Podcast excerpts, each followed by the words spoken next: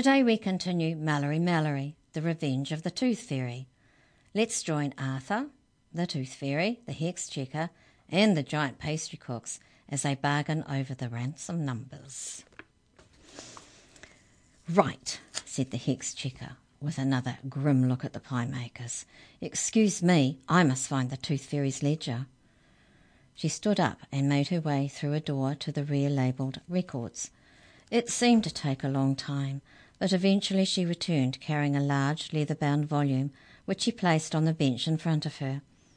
She opened the book and scanned through the pages until she seemed satisfied she had found the right page. Hmm, she murmured, running her finger down a column of numbers.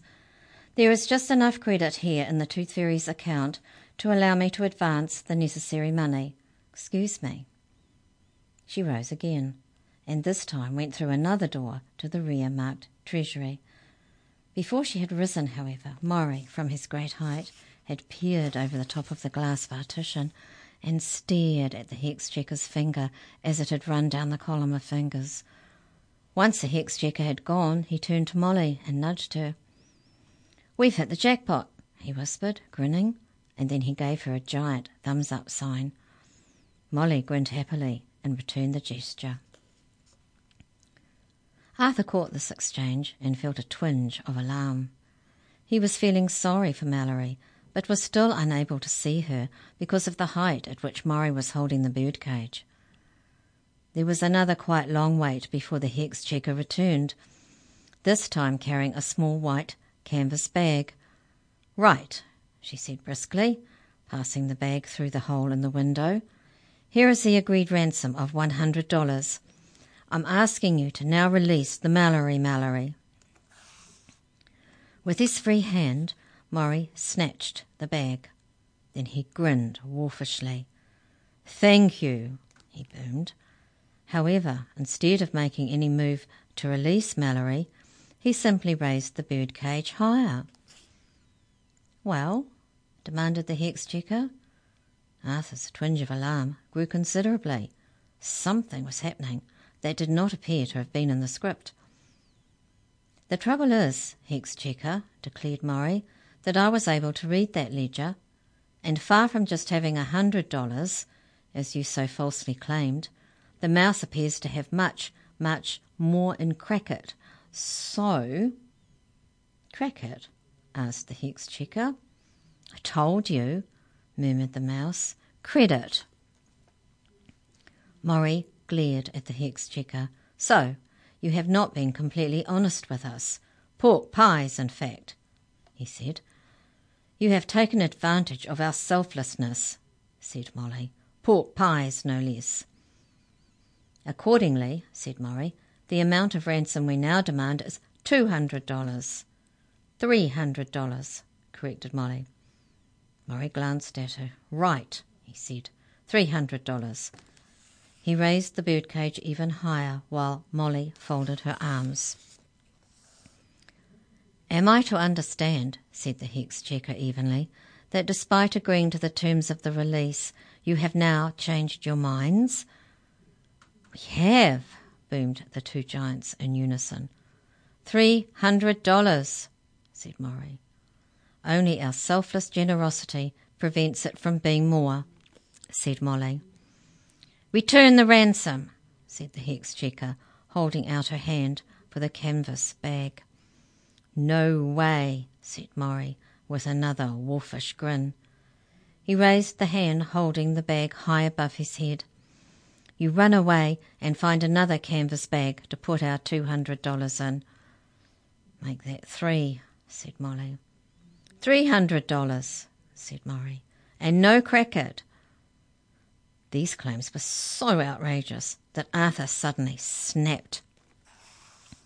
You big cheats, he shouted, fighting back tears of frustration. Oblivious to any danger, he put his head down and rushed furiously at Maury, crashing into his legs.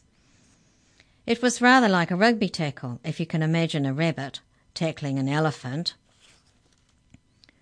Ninety times out of a hundred, Maury would have laughed at the foolishness and swatted him away. But Maury was standing unbalanced, with one arm holding the heavy bird cage aloft and the other arm holding the canvas bag high in the air. Amazingly, the giant was just sufficiently off balance for Arthur's nudge to make him start to topple over.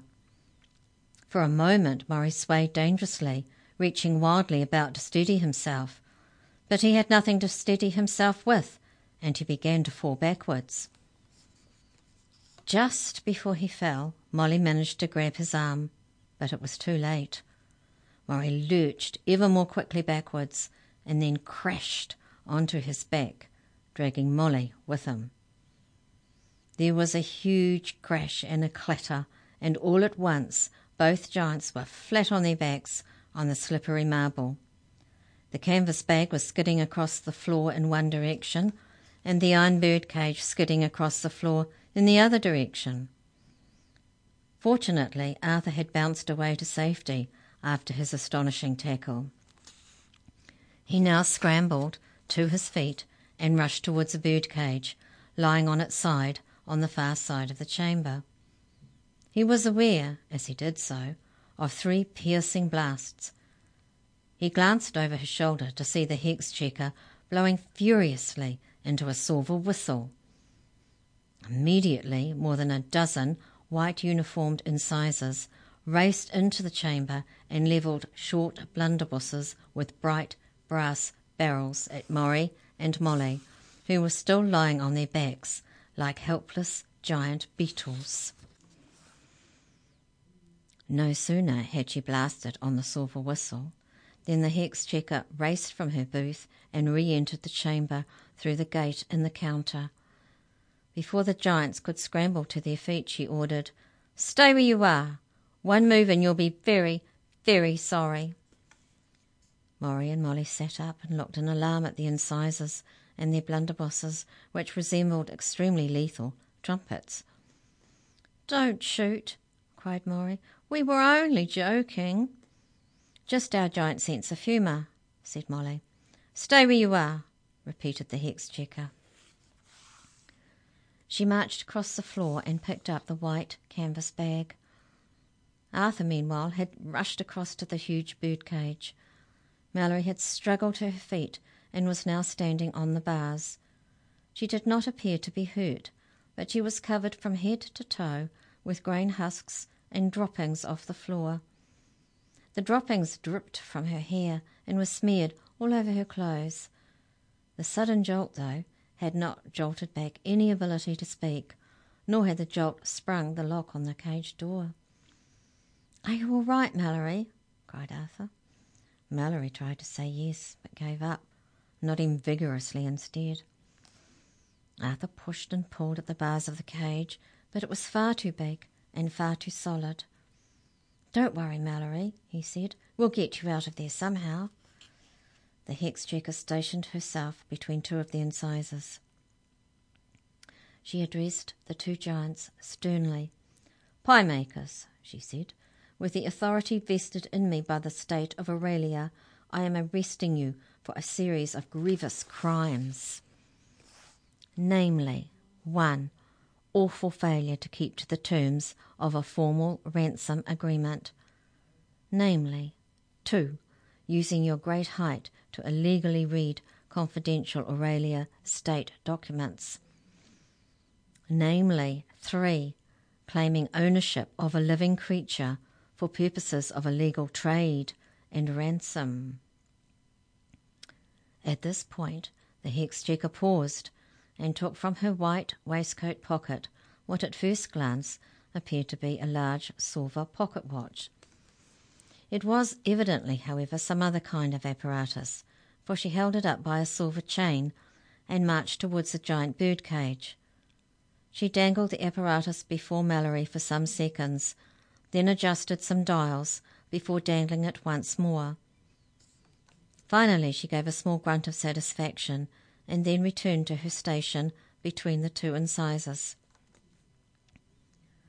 The hex stared at the two giants sternly once more, then said in the formal tone she'd previously used, namely, four, against all rules, laws, customs, and regulations of the state of Aurelia using a wicked hex to subdue an unfortunate captive and deprive said unfortunate captive of the ability to speak. What do you have to say for yourselves? It wasn't a wicked hex, protested Maury. It was a very nice hex, insisted Molly. We did it to stop the Mallory Mallory from telling pork pies. All hexes are wicked, said the hex checker grimly, and for these aforementioned crimes, wicked wrongs and misdemeanours, you will be taken immediately to the penitentiary to await trial in the Major Rat's court. No, cried Maury. No, cried Molly. Take them away, ordered the hex checker, flourishing to the incisors. Wait, cried Arthur. The hex checker turned to him. Arthur was still crouched by Mallory's cage. What is it? she asked. It's Mallory, cried Arthur. She's still locked in the bird cage, and she still can't talk. That's because she's hexed, she explained. I know, said Arthur, but can't she be let out? And can't the hex be unhexed? I suppose it could be done if you think it so important, said the hex checker. What do you think, Tooth Fairy? she added, calling over to the mouse in the bird cage, still sitting on the bench. If it could be done, said the mouse, I have no objection. Pie makers, said the hex checker, turning to the two giants, would you be prepared to release the Mallory Mallory and unhex her? Maury and Molly glanced at each other. It might be possible, said Maury cautiously, but there are a couple of problems to sort out. Problems? asked the hex checker. Problems, repeated Molly. You see, there's the problem of the penitentiary and the problem of the money, said Murray. Penitentiary? Money? said the hex checker. What do you mean? We mean, explained Murray, if you could see your way clear to take the penitentiary out of our way, and if you could find it in your heart to pass us back that small white canvas bag you're holding in your hand, that bag filled with our hard earned money, we might just, added Molly, find it in our hearts to release the Mallory Mallory and remove the very nice hex placed upon her for very valid reasons, concluded Maury with a huge and hopefully winning smile. The hex checker stared back at the pair in astonishment. Arthur stared at them with disgust. I said they were giant cheats, he said. Mallory merely glared and stared, hands gripping the bars. What is your reaction to these proposals, Tooth Fairy? asked the hex checker.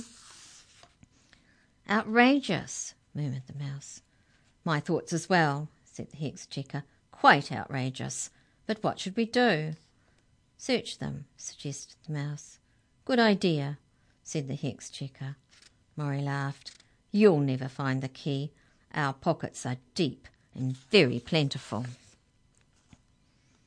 And our mouths are tight and quite inexpressible, said Molly. You'll never open them. They both stared smugly at the hex checker. It seemed to be an impasse. This might help, said the mouse. He poked a long blue feather, which looked like it might have come from Bruce's tail, through the bars of the cage. This? asked the hex. Tickle torture, suggested the mouse. Never fails. Of course, said the hex. Grasping the feather in one hand, she marched purposefully toward the two giants. When they saw what she was pointing dangerously in their direction, they cowered in fear. Don't! cried Maury. You wouldn't dare! Cried Molly. Where? asked the hex checker. Under the chin, suggested the mouse. You first, said the hex checker to Maury. There was steel and menace in her voice, and Maury flinched and shrank. No, he quavered. The hex checker manoeuvred the feather towards the under side of Maury's chin and was just about to lunge when Maury gasped, Don't! Please don't. I give in. The key, demanded the hex checker.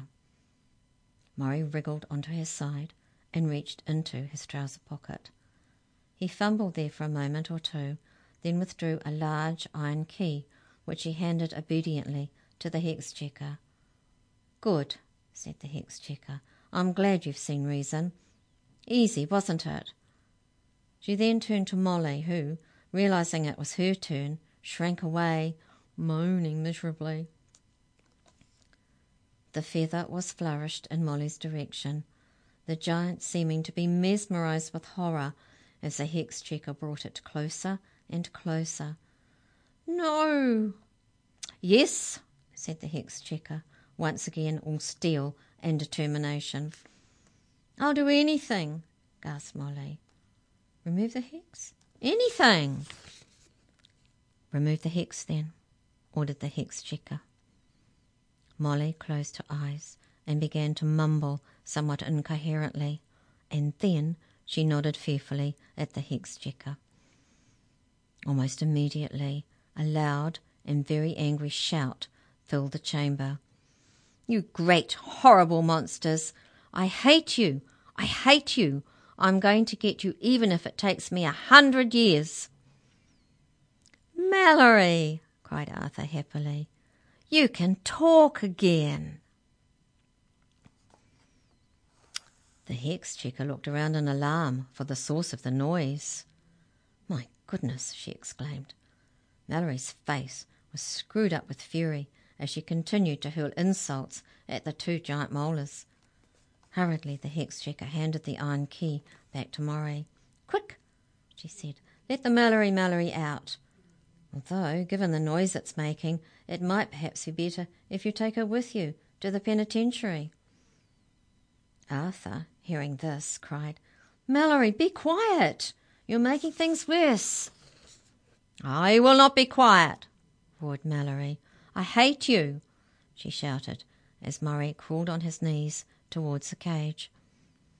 Murray reached out and turned the bird cage right way up.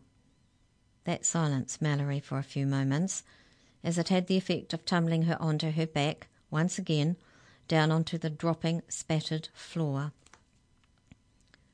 Then Murray inserted the key into the lock and pulled open the birdcage door. He reached in, wrapped his huge hand around Mallory, and, surprisingly gently, withdrew her.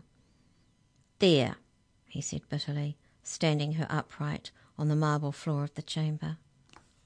The hex checker, who had watched all of this gravely, then said to the incisors, Right, now please escort these wicked felons to the penitentiary to await their trial. Grumbling and muttering, Murray and Molly climbed awkwardly to their feet and were escorted out the door and through the lobby by the blunderbuss wielding incisors. Their departure also silenced Mallory, who, having nobody left to hurl insults at, stood by the cage from which she'd just been liberated. Far from thanking the hex checker for engineering her release, though, she scowled at her then turned her scowl on Arthur. What? he asked. Do you realize I could have been turned into a pie? Mallory demanded. But do you know what it's like to be struck completely speechless? No. Do you realize how utterly filthy I am? Well, Arthur wanted to say, Yes, I do. He also wanted to point out that Mallory not only looked filthy, but that she smelt terrible as well.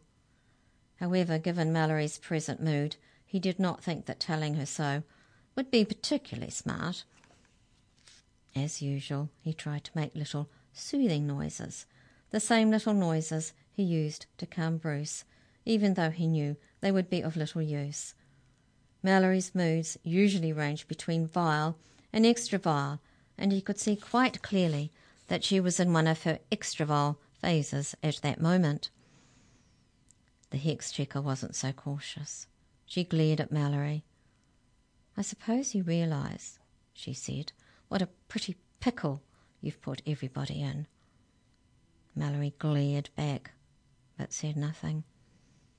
I understand from my friend the tooth fairy here that you have had the rank impertinence not only to trap it in a bird cage with a non talking budgie, but then added insult to injury by demanding $100 to set it free.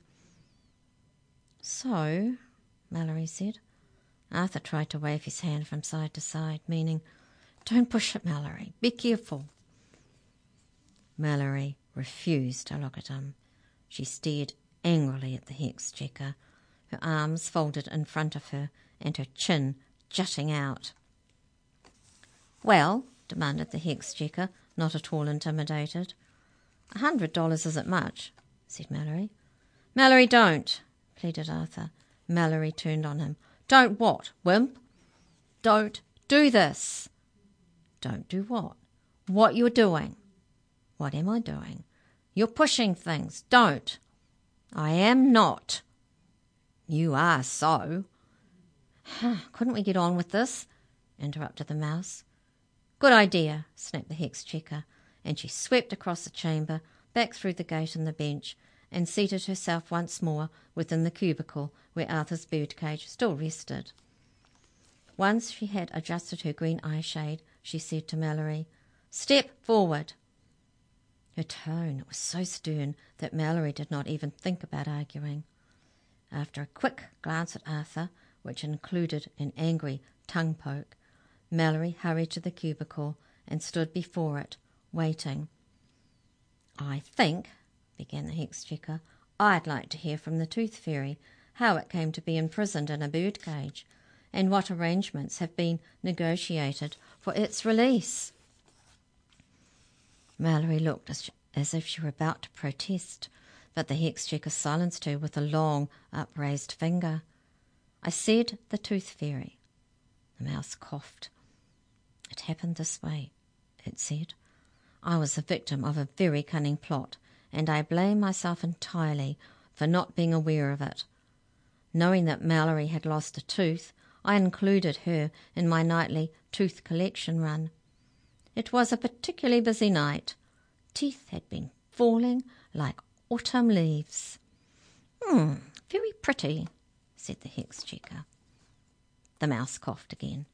I should have been suspicious when I discovered that Mallory had secreted her tooth in a small black bag with a drawstring. Foolishly, I entered the bag with the dollar, my usual very fair payment for a tooth, to discover a long piece of string tied to the tooth. So? asked the hex checker. So when I moved the tooth, the string alerted Mallory to my presence. She immediately seized the bag, drew the drawstring tight, thrust the bag into another bag. Another bag? asked the hex. I discovered later that the other bag was in fact a sock, a rather ugly pink and white candy striped sock. Clean? asked the hex. Arthur realized she was taking notes. One of the few bright spots in this sorry tale, said the mouse, was that the sock was clean. Then, asked the hex checker. Next morning, continued the mouse, Mallory persuaded Arthur to house me in this bird cage already occupied by Bruce the Budgie, and then demanded one hundred dollars ransom. The hex checker looked at Mallory. It was not a pleasant look, and Arthur felt a twinge of apprehension. I had no alternative but to agree to these terms, said the mouse, and as Mallory did not trust me to bring her the ransom, again I had no alternative but to bring her to Aurelia in order to attempt to secure the ransom from the Chancery of the Hex Checker. Is that it? asked the Hex Checker. The mouse nodded. The Hex Checker then turned to Mallory and stared down at her with a forbidding expression. So, Mallory, Mallory, she said, do you wish to contradict or clarify anything the Tooth Fairy has said? It's just Mallory, said Mallory. Why is everybody calling me Mallory Mallory? I'm not sure, said the hex checker. Perhaps it's because from what I've seen so far, you're a two faced, two timing, double dealing, double crossing little girl. You can't talk like that, said Mallory indignantly. Oh, I can, said the hex checker. In fact, I just did. But, she continued, you do accept the basic facts as outlined by the Tooth Fairy? Mallory nodded in a grumpy way. Given that, what do you feel should happen now? asked the Hex Checker. Arthur held his breath. If Mallory said and did the right thing now, she could still retrieve the situation and make things right for everybody. He needn't have bothered. Mallory immediately made things much worse. Well, Mallory certainly hasn't got any milder, has she? Is she going to wreck the whole deal? We're nearing the end of the story, and I still don't know how the ending will work out. More next time. Have you been up to Otaki to meet Jackie and her team at Books & Co.?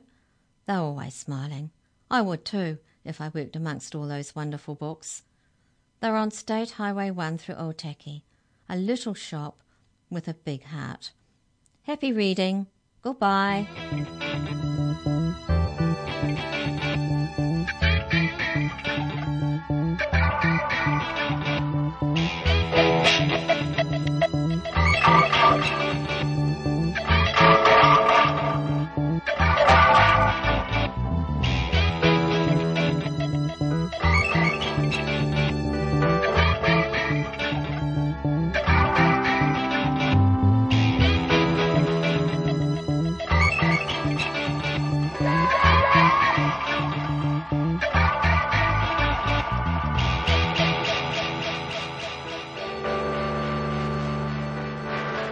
This program is made with assistance from New Zealand On Air for radio broadcast and through the accessmedia.nz website.